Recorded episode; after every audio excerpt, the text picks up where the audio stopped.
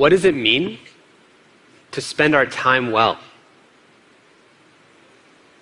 I spend a lot of my time thinking about how to spend my time. Probably too much. I, I probably obsess over it. My friends think I do.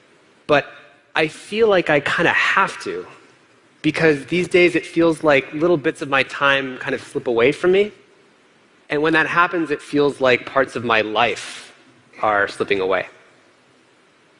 Specifically, it feels like little bits of my time get it slipped away to various things like this, like technology, I check things. I'll give you an example. If this email shows up, how many of you have gotten an email like this, right? I've been tagged in a photo. When this appears, I can't help but click on it right now, right? It's like, what if some, it's a bad photo, so I have to click it right now. But I'm not just going to click see photo. What I'm actually going to do is spend the next 20 minutes. But the worst part is that I know that this is what's going to happen. And, and even knowing that that's what's going to happen doesn't stop me from doing it again the next time.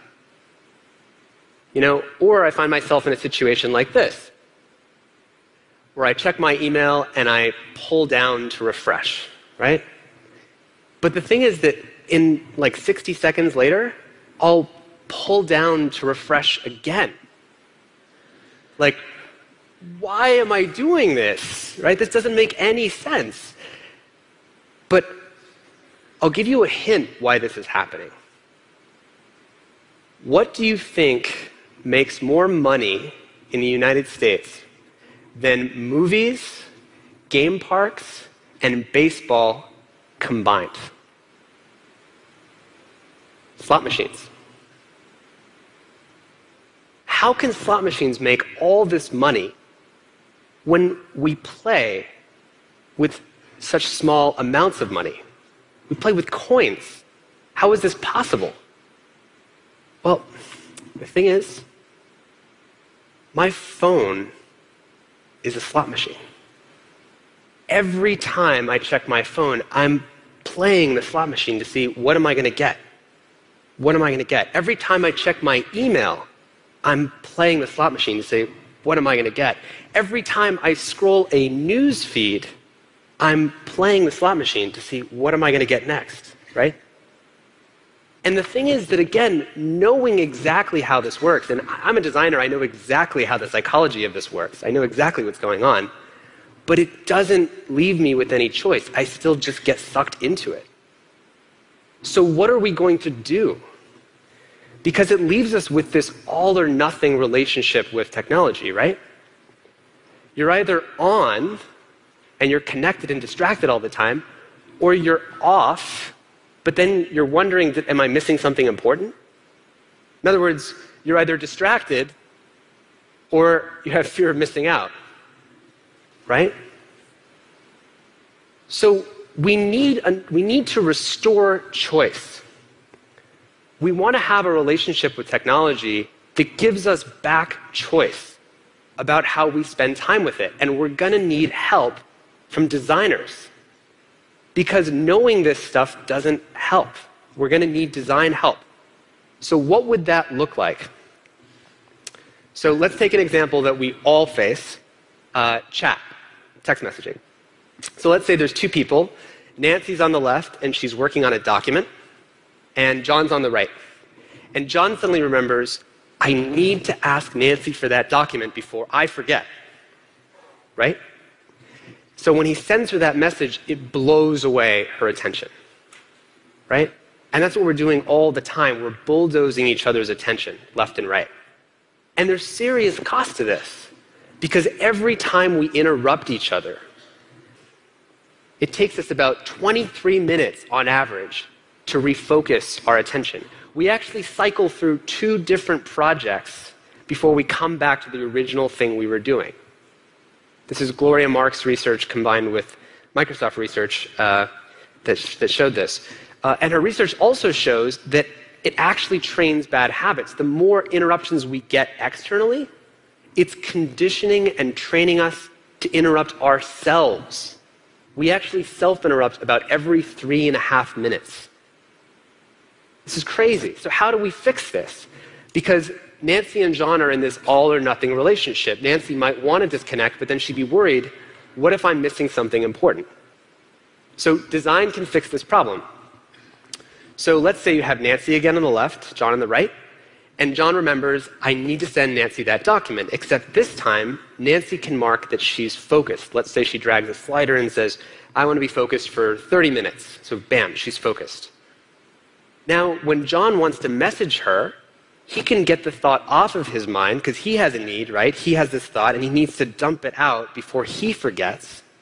Except in this time, it holds the messages so that Nancy can still focus, but John can get the thought off of his mind, right? But this only works if one last thing is true, which is that Nancy needs to know that if something is truly important, that John can still interrupt. But Instead of having constant accidental or mindless interruptions, we're now only creating conscious interruptions, right? So we're doing two things here. We're creating a new choice for both Nancy and John. But there's a second subtle thing we're doing here too. And that's that we're changing the question that we're answering. Instead of the goal of chat being let's design it so that it's easy to send a message, right? That's the goal of chat. It should be really easy to send a message to someone. We change the goal to something deeper and a human value, which is let's create the highest possible quality communication and relationship between two people. So we upgraded the goal. Now, do designers actually care about this? Do we want to have conversations about what these deeper human goals are? Well, I'll tell you one story, which is about a year ago, a little over a year ago. Uh, I got to uh, help organize a meeting between some of technology's leading designers and Thich Nhat Hanh. Thich Nhat Hanh is an international spokesperson for mindfulness uh, and meditation. And it was the most amazing meeting. You have to imagine, picture a room. On one side of the room, you have a bunch of tech geeks, right? On the other side of the room, you have a bunch of you know, long brown robed, shaved heads, Buddhist monks, right? And the questions were about the deepest human values. Like, what does the future of technology look like when you're designing for the deepest questions and the deepest human values? And our conversation centered on listening more deeply to what those values might be. He joked in our conversation that what if instead of a spell check, you had a compassion check, meaning might highlight a word that might be accidentally uh, abrasive, perceived as abrasive by someone else. So, does this kind of conversation happen in the real world, not just in these design meetings? Well, the answer is yes. And one of my favorites is couchsurfing. If you didn't know, couchsurfing is a website that matches people who are looking for a place to stay with a free couch from someone who's trying to offer it. So, great service. What would their design goal be? What, if, what are you designing for if you work at Couchsurfing? Well, you would think it's to match guests with hosts, right? That's a pretty good goal.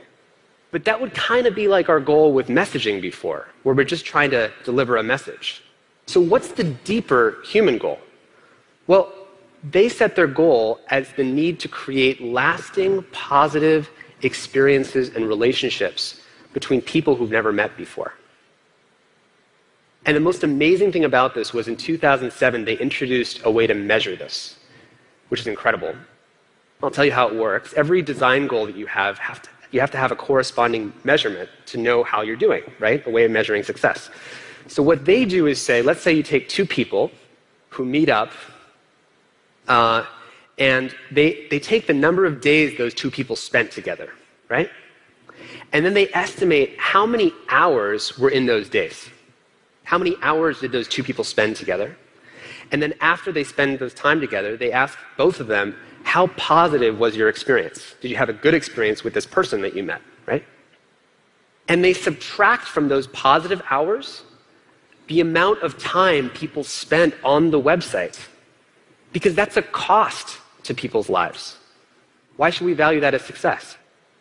And what you were left with is something they refer to as net orchestrated conviviality, or really just the net good times created, the net hours that would have never existed had couchsurfing not existed. Can you imagine how inspiring it would be to come to work every day and measure your success in the, the actual net new contribution of hours in people's lives that are positive that would have never existed if you didn't do what you were about to do at work today? Can you imagine a whole world that worked this way? Can you imagine a social network that, let's say you care about cooking, and it measured its success in terms of cooking nights organized and the cooking articles that you were glad you read, and subtracted from that the articles you weren't glad you read or the time you spent scrolling that you didn't like, right? Imagine a professional social network that instead of measuring its success in terms of connections created or messages sent, instead measured its success in terms of the job offers that people got that they were excited to get, right? And subtracted the amount of time people spent on the website. Or imagine dating services like maybe Tinder or something, where instead of measuring the number of swipes left and right people did, which is how they measure success today, and instead measured the deep, romantic, fulfilling connections people created. Whatever that was for them, by the way.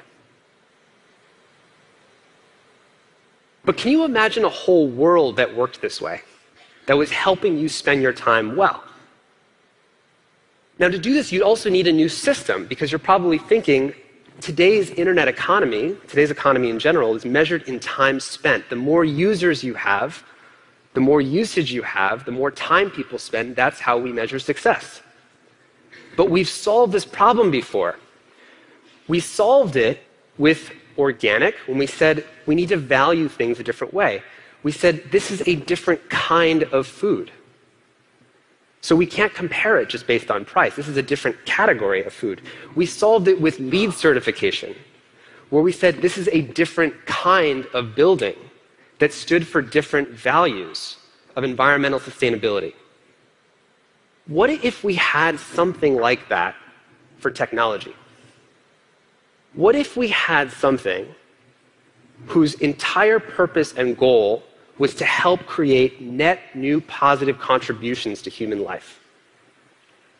And what if we could value it a different way so it would actually work? Imagine you gave this different premium shelf space on app stores. Imagine you had web browsers that helped route you to these kinds of designed products, right?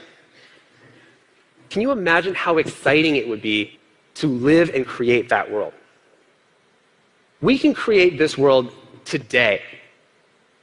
Company leaders, all you have to do is prior, only you can prioritize a new metric, which is your metric for net positive contribution to human life. And have an honest conversation about that. Maybe you're not doing so well to start with, but let's start that conversation. Designers, you can redefine success, you can redefine design. Arguably, you have more power than many people in your, in your organization to create the choices that all of us live by. Maybe like in medicine, where we have a Hippocratic oath to recognize the responsibility and, and this higher you know, value that we have to treat patients. What if designers had something like that in terms of this new kind of design? And users, for all of us, we can demand technology that works this way. Now, it may seem hard, but McDonald's didn't have salads until the consumer demand was there. Walmart didn't have organic food until the consumer demand was there. We have to demand this new kind of technology. And we can do that. And doing that would amount to shifting from a world that's driven and run entirely on time spent to a world that's driven by time well spent. I want to live in this world, and I want this conversation to happen. Let's start that conversation now. Thank you.